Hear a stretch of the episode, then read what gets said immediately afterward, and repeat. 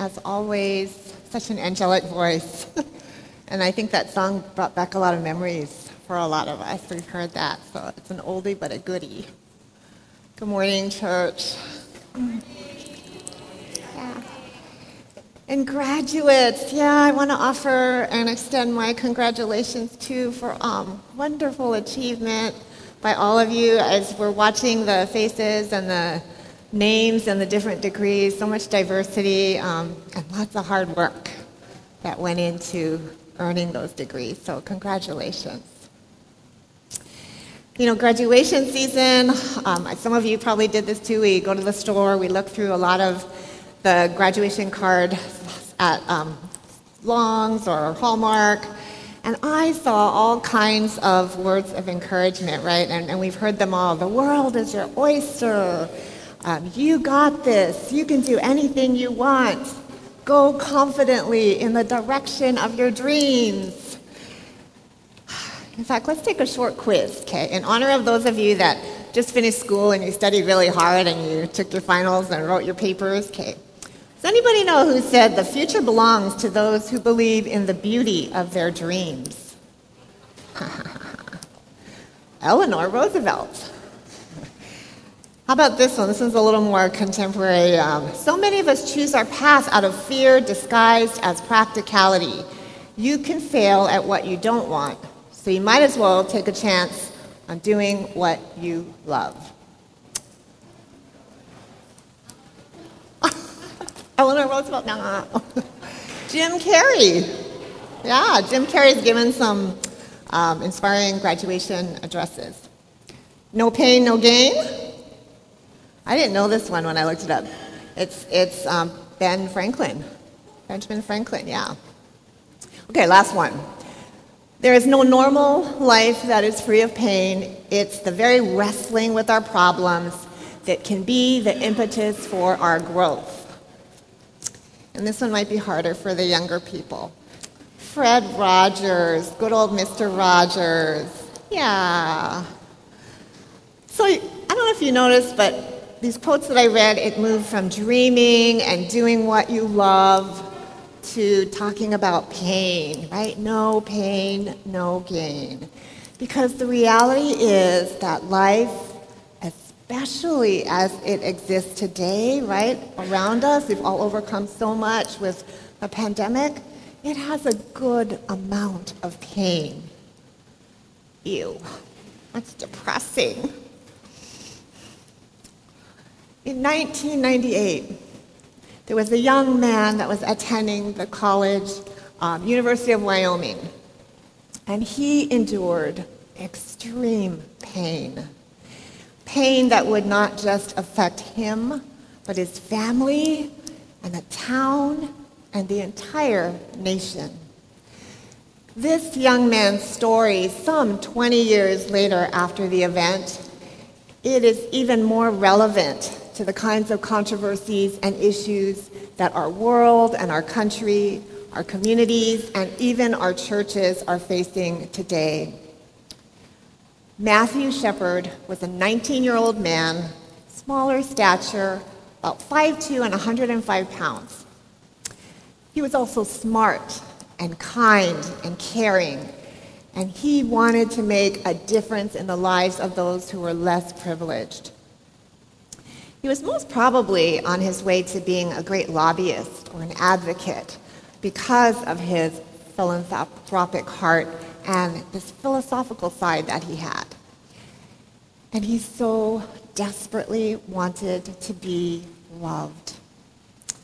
On October 6, 1998, Matthew Shepard was lured out of a bar one night in Laramie, Wyoming, and taken to the outskirts of town he was brutally beaten in the head some 19 plus times with the barrel of a gun, tied to a wooden fence post, stripped of his wallet and shoes in case he somehow miraculously survived and would try to walk back to town. Overnight, in the cold and in the dark of night, Matthew's body lay lifeless until a cyclist happened to bike past and actually thought at first glance that he saw a scarecrow. When he took another look, he realized the horror of what had happened. And what followed was the arrest of four young people who were involved in the crime. Matthew never regained consciousness. Five days later, he died. And some liken Matthew's mode of death to the crucifixion of Christ, which Matthew's dad rejected. Christ was sacrificed for a good purpose. Matthew's death was just plain evil. The motive for his murder Matthew Shepard was gay. A hate crime something that 20 plus years later is still an evil that persists in our society, whether it be against LGBTQA, African Americans, maskers and non maskers, Asian Americans, Christians, the list goes on and on. We have begun a new series, Cruciformed Cruci meaning cross and form meaning shaped. And last week, Pastor Rebecca kicked off our series with the primacy of the cross and how the cross of Jesus is primary to our faith. So I tried to summarize it here in this slide. In summary, Pastor Rebecca taught us in her points, preposterous as it seems to popular assumptions about success and suffering, the cross of Jesus has power to shape our life and our world and preaches to teach us still today. If you didn't get to listen to that sermon on June 6th, I urge you to do that. You can access it via YouTube through our Wellspring website. Today, we are talking about the godlessness of the cross which will unfold as we begin to take a closer look at the crucifixion. I have to confess, up until starting this series, I looked at the cross as deeply symbolic of my faith, but less focused on sin and the depths of God and Jesus' pain, certainly preferring to view it without Jesus' lifeless body attached to it. This has changed for me in deeply meaningful ways. And I hope by the end of our sermon today, it will stir you in the same way, particularly when sin, abandonment, shame, and evil are so prevalent in our world today, and the cross becomes more crucial to our lives than ever. So, having started with this heart wrenching story about Matthew Shepard, we are not surprisingly going to the place of Jesus' crucifixion. As Jesus goes to the cross, think about this. The crucifixion of Jesus was an utter reversal of what God's promise of blessing to Israel would look like. All the hopes of the people were crushed because it was inconceivable that the Messiah would die this way.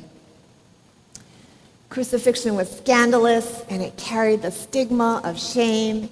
It was meant to dehumanize and humiliate as a warning not to challenge the Roman Empire. Wrongfully judged and sentenced to death by crucifixion, Jesus was nailed to the cross his arms were outstretched, hammered to the cross, bleeding, beaten, thirsting, taunted, shamed, and abandoned?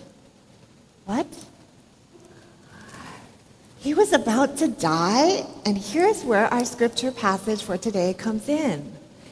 Matthew 27 46 in the NIV version says, and read along with me, about three in the afternoon, Jesus cried out in a loud voice, Eli, Eli, lema sabachthani. And I'm sorry if I really, you know, messed that up.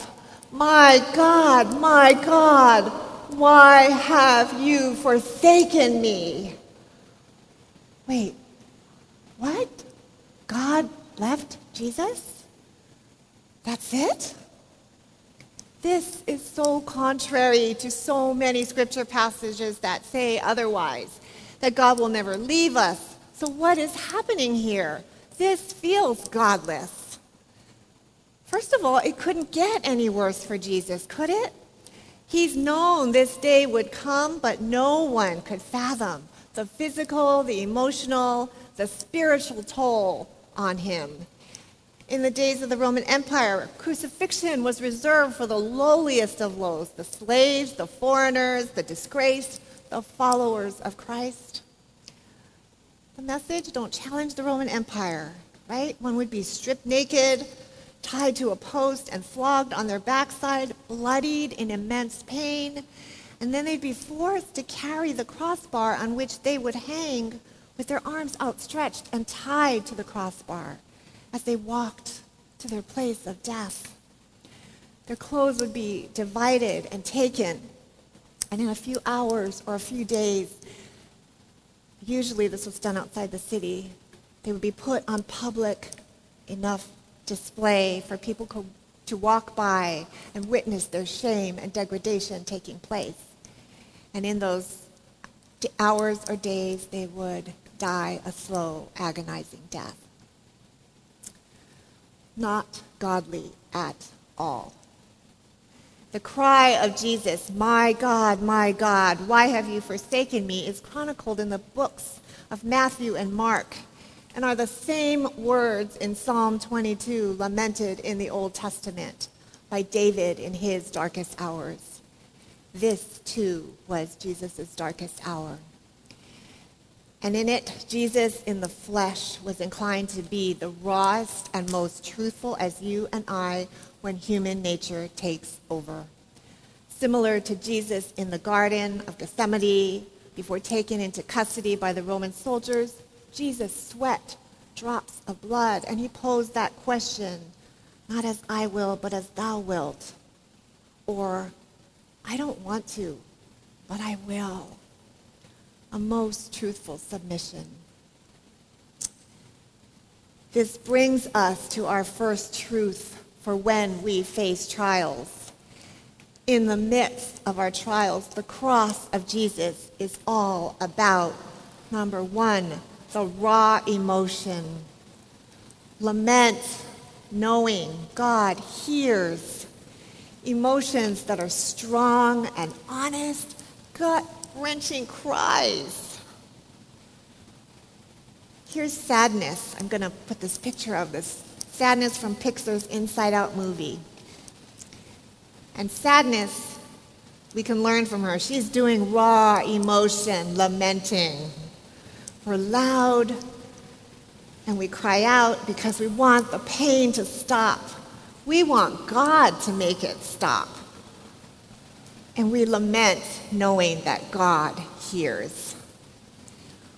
Often when we pray, we pray asking God for something, some outcome, some result. How often, though, do you and I come before Him solely and soulfully expressing the depths of what we feel? Whether it's joy or anger, sadness, fear, or any other emotion. How often do we just cry out as Jesus did on the cross? It's cathartic. It's also a surrendering to God because it's less about telling God how to fix, how we want Him to fix things, and more about bringing ourselves into communion with Him. Isn't that how you build closeness with someone? By being completely raw and vulnerable in the times when you are the most fragile. This is how we build intimacy with our God because He already knows what we're feeling, what we're thinking, what's going on with us. But your lament is your choosing to bring it to Him. You are choosing a closeness with God. And that is what Jesus was doing on the cross. So, our first reflection question today something you can think about, um, hopefully, before you meet with your small groups. Reflecting on Matthew 27 46, the scripture I just read, What feelings, what emotions, thoughts, or insights do you experience as you picture Jesus on the cross in his agony? Can you imagine being in his place? How does this change your perspective of the cross of Christ in times of great trial? Identifying how you think Jesus may have felt is a good start to being honest about our own emotions, which isn't always easy. Many of us have been taught to hold it in and put up a good front, but there's always time to get real with your emotions. I think back to Matthew Shepard. No one knows what was said after he was left for dead. He barely had a pulse when he was found. But a witness account that came upon the scene said every part of his face was covered in dry blood from the massive injuries to his head, except for the dried tear stains that had streamed down his face to wash away the blood. Matthew lamented, and surely God heard. Matthew may not have survived, but in those hours, he was not alone.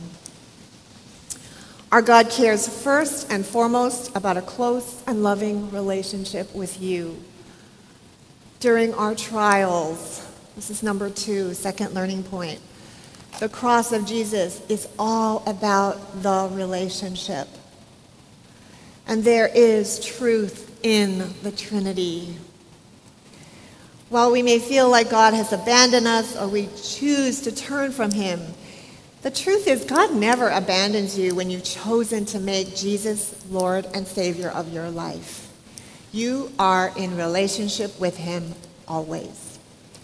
How do we know this? Look and learn from the Trinity. I believe it was Pastor Dan that showed us a diagram of the Trinity several weeks ago when he was preaching on Trinity Sunday. And it's a very clear visual of something difficult to visualize. You have God the Father, Son, and Holy Spirit, who are all God, as you see on that diagram, but with different names. But if you look at the outer um, lines connecting the triangle between Father, Son, and Holy Spirit, it's clear that Father is not Son nor Holy Spirit.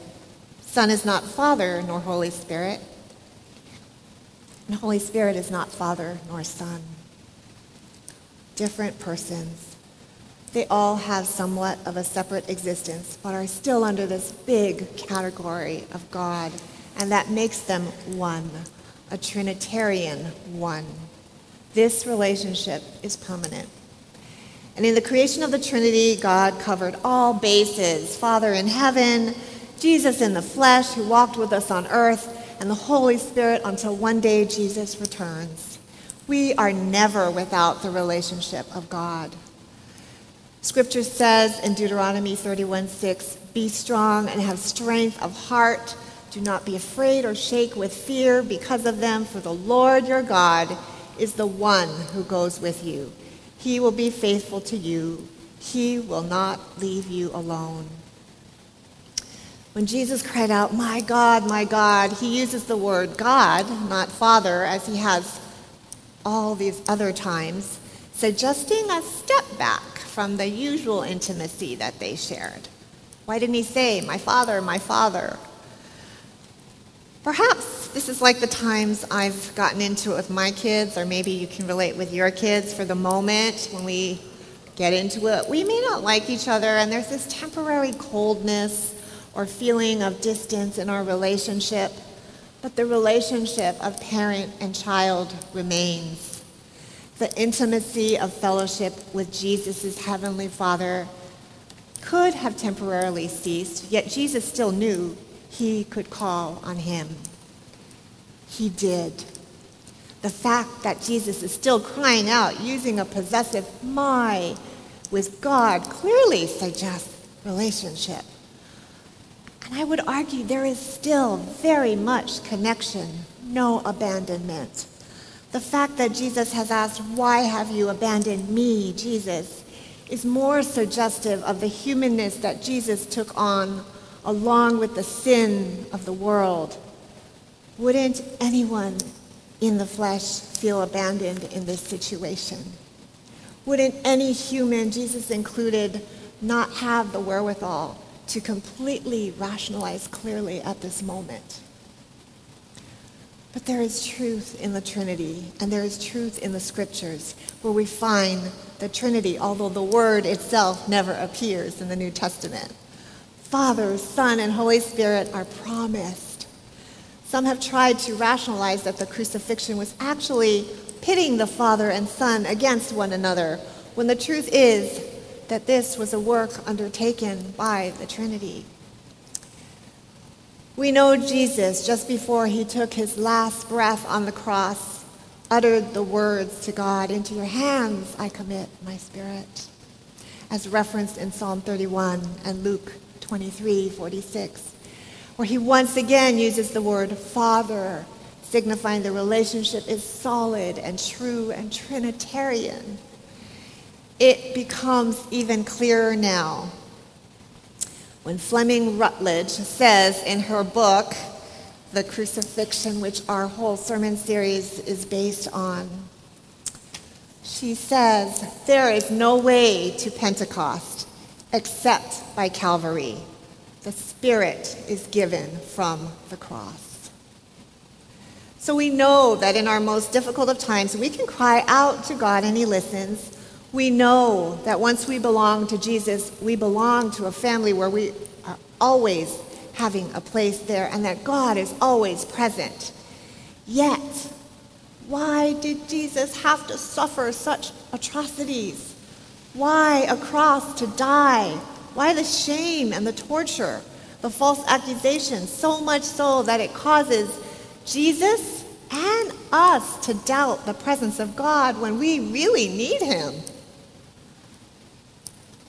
2 Corinthians 5, verse 21, reading from the New International Reader's Version, says, Christ didn't have any sin, but God made him sin God made him become sin for us so we can be made right with God because of what Christ has done for us. Christ didn't have any sin, but God made him become sin for us. Understand this. God hates sin, but not the sinner. In order for God to restore us from sin, there had to be ransom something offered. Think of sin with a capital S and death with a capital D as agencies of horrid annihilation. Through Jesus Christ, God took on the powers of sin with a capital S and death with a capital D, submitted to them by offering his son Jesus as ransom and thereby conquered them. That feels godless. But here's a great summary that I couldn't say it any better than the author herself, so I'm going to read part of um, a, a paragraph from Fleming Rutledge's book. The resurrection has to be understood as the vindication of the crucified one or it becomes just a vague, generic message of renewal and rebirth, whatever that's taken to mean. The crucifixion was anything but a generic religious event. It was a horrific, state sponsored, religiously approved method of torturing someone to death in public, and it happened within history at a specific place and time. This makes it irreligious and godless at its very core. God experienced godlessness within history. That means, doesn't it, that there is nothing human beings can suffer that is equal to the suffering of the man who cried on the cross, My God, my God, why have you forsaken me? There's nothing that human beings can suffer that is equal to the suffering of the man who cried on the cross. When you then pair the resurrection together with the crucifixion of Christ, then you get victory over godlessness. This becoming sin on our behalf is the turning point of man's redemption and salvation. This was the mission of Jesus to give his life as ransom for many, to save us. Christ's crucifixion justified the ungodly, you and I. So, last point for today. During our trials, the cross of Jesus is all about, number three, the rescue and restoration. This is good news, friends. Everything about the cross is rattling, irreligious, incomprehensible, shameful. But, friends, we must be willing to go to this place as best as we can in our own humanness, to begin to unpack this godlessness of the cross, exchanged for grace and mercy and love poured out over us by a God who loves us to infinity and beyond. The cross, the most irreligious symbol ever to find its way into the heart of faith. One of the many mysteries of God is that during our most vulnerable and crushing times, when it seems God is nowhere, that is when He is holding you, whether you know it or not. There is a place called Gehenna, a small valley of Jerusalem. And Gehenna derives its name from a place where in the Hebrew Bible, it is told that children were said to have been sacrificed to the pagan god Moloch by fire. So the place was deemed cursed. In fact, Gehenna is nicknamed hell on earth. In 1979, archaeologists began to excavate the area and they found parts of scrolls with scripture, believed to be more than 400 years older than scrolls that were found in the Dead Sea. So, this would place these scrolls around the time before the destruction of the first temple, the Temple of Solomon. These bits of scripture found revealed almost verbatim the verses from Numbers 6, verses 24 to 26. May God bless you and keep you. May God's face shine upon you and be gracious to you. May God turn his face toward you and give you peace. Imagine, from even before Jesus went to the cross in the outlying hellish place, the oldest bit of scripture uncovered today is a blessing of peace from God. Rest assured, by this we know God goes beyond to places unimaginable to rescue and to recover us because he loves us. His promises are eternally true. So take some time this week to reflect on our last question Question two, in applying the truths that were taught today, when you have or will encounter trials, what comforts you from what was shared today? What comforts you? And what challenges you? Graduates and friends, as you make your way to college or the workforce or whatever God has called you to, know that there will be highs and lows, and we pray an abundance of highs for your life. But the re- reality is that there will be some valleys, deep valleys, that bring you despair and loneliness, fear and insecurity. And in those circumstances, remember the cross of Jesus. And for each of us, as we are challenged by the forces that want to divide and incite that find it difficult to do anything without hurting or using force and angry words, my prayer for you is that you would be able to see Jesus on the cross, who continues to contend for better, better ways, better words, better faith, better people. You are an important part of loving and leading those who don't know better to knowing Jesus by your actions and your words and your heart. The cross depicted with Jesus' lifeless body is to remind you of its transformative power. The cross of Jesus willingly receives all of your raw emotions, and rest assured, God hears you. The cross of Christ proclaims your relationship with God is secure and enduring because there is truth in the Trinity. And the cross of Jesus rescues and restores. This is good news. Christ died the way that he did so that you would be forgiven and redeemed and have the assurance of life eternally with our Father in heaven and with Jesus. Let's close in prayer. Great and mysterious one, we cannot begin to understand or know everything that you do. We cannot fathom the pain, the shame, the despair that your son Jesus endured as he became sin on our behalf and took his place on the cross to reconcile us with you. Thank you, God, that your love for us is so immense, so immeasurable, that it reaches and extends far beyond what we could imagine.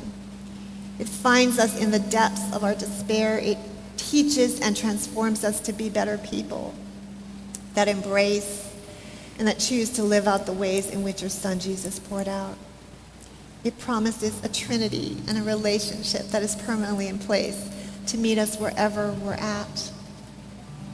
Father, we pray over our graduates as they begin new chapters, finding their way through joys and challenges. We pray they will hold the cross of Jesus close to their hearts to remind them and encourage them that you are near, listening, accepting, and loving them to wholeness. Lord, we ask too if there is anyone here today that hasn't had the opportunity to pray and invite you into their heart to declare you as their one true Lord and Savior, that you would have them repeat this, these words where they are. Father, I desire a relationship with you, one that I'm forgiven, redeemed, and saved. I open my heart to invite you to live in me, and I desire to belong to your family. Amen.